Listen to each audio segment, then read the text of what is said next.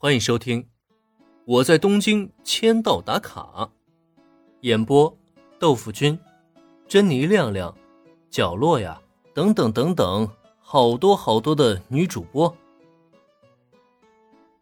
铃木福尔摩斯原子早早已经看破真相了。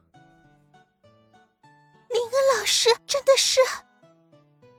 林恩的有钱任性真的是把大家给惊呆了。但是震惊过后，大家心中升起的却是浓浓的感动。毕竟林刚才口中的合约内容，大家也都听清楚了，自然也就明白他这么做的目的，就是为了确保大家不被那些无良的事务所压榨欺负。这不，就连最呆萌的平泽唯，他都是闪动着自己水汪汪的眼睛，一脸崇拜的看着林恩。呃，不是，你们误会了。这家偶像事务所不是专门为你们成立的，只是我觉得近些年明星偶像的发展趋势良好，所以就打算趁这个机会投资一笔，赚些钱罢了。虽然大家崇拜和感动的心情让林恩心里很是舒坦，可他并不想因为这件事情而让大家心怀愧疚。最关键的是，这家偶像事务所还真不是他成立的，就这么承认下来，他良心上也过不去啊。但签到奖励这样的话还没办法实说，他也只能找个借口敷衍解释。只可惜他越是解释，大家就越发肯定了心中的坚持。没错，林恩前辈果然还是为了大家伙儿才成立的偶像事务所。林恩前辈为了大家真的付出了太多呀！这一时间啊，女孩们感动和崇拜的表情不由得更加的深刻了。偏偏一旁还有原子在旁边添油加醋。明星偶像发展趋势良好，没错。最近几年呢，明星偶像确实是越来越受欢迎了，但真正赚钱的却只有那几家大型事务所而已，其余的小事务所十个有九个都在亏空。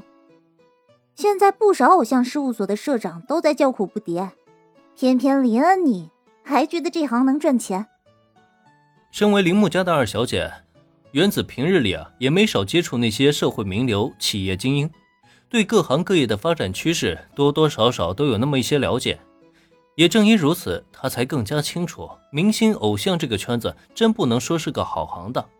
别看外表光鲜，可实际上啊，发展竞争激烈不说，同时呢，还是个无底洞，背后没有足够的资本运作，根本就没办法填满。所以林恩拿出赚钱的这个理由啊。别人不好说，但是他铃木原子是肯定不会相信就对了。这一刻，他铃木福尔摩斯原子早早已经看破真相了。这原子突然犀利的目光让林恩下意识的愣了一愣。虽然平日里大大咧咧，给人感觉相当不靠谱的样子，可到了关键时刻，这妹子竟然意外顶得住。应该说，真不愧是铃木家的二小姐啊！既然我投资了，自然就有确保不会亏本的理由。说白了，大部分偶像事务所不赚钱，一来是他们偶像本身能力不过关，二来呢是他们没有足够优秀的作品支撑。只要满足了以上两点，自然就没有不赚钱的道理啊！更何况我也很看好大家的未来啊。偶像事务所能赚钱吗？令人觉得是可以的。首先呢。他打卡奖励的东音经典歌曲就是支撑一家事务所的重要资源。其次，他也完全笃定地认为，轻音部的女孩们可以成为最耀眼的明星。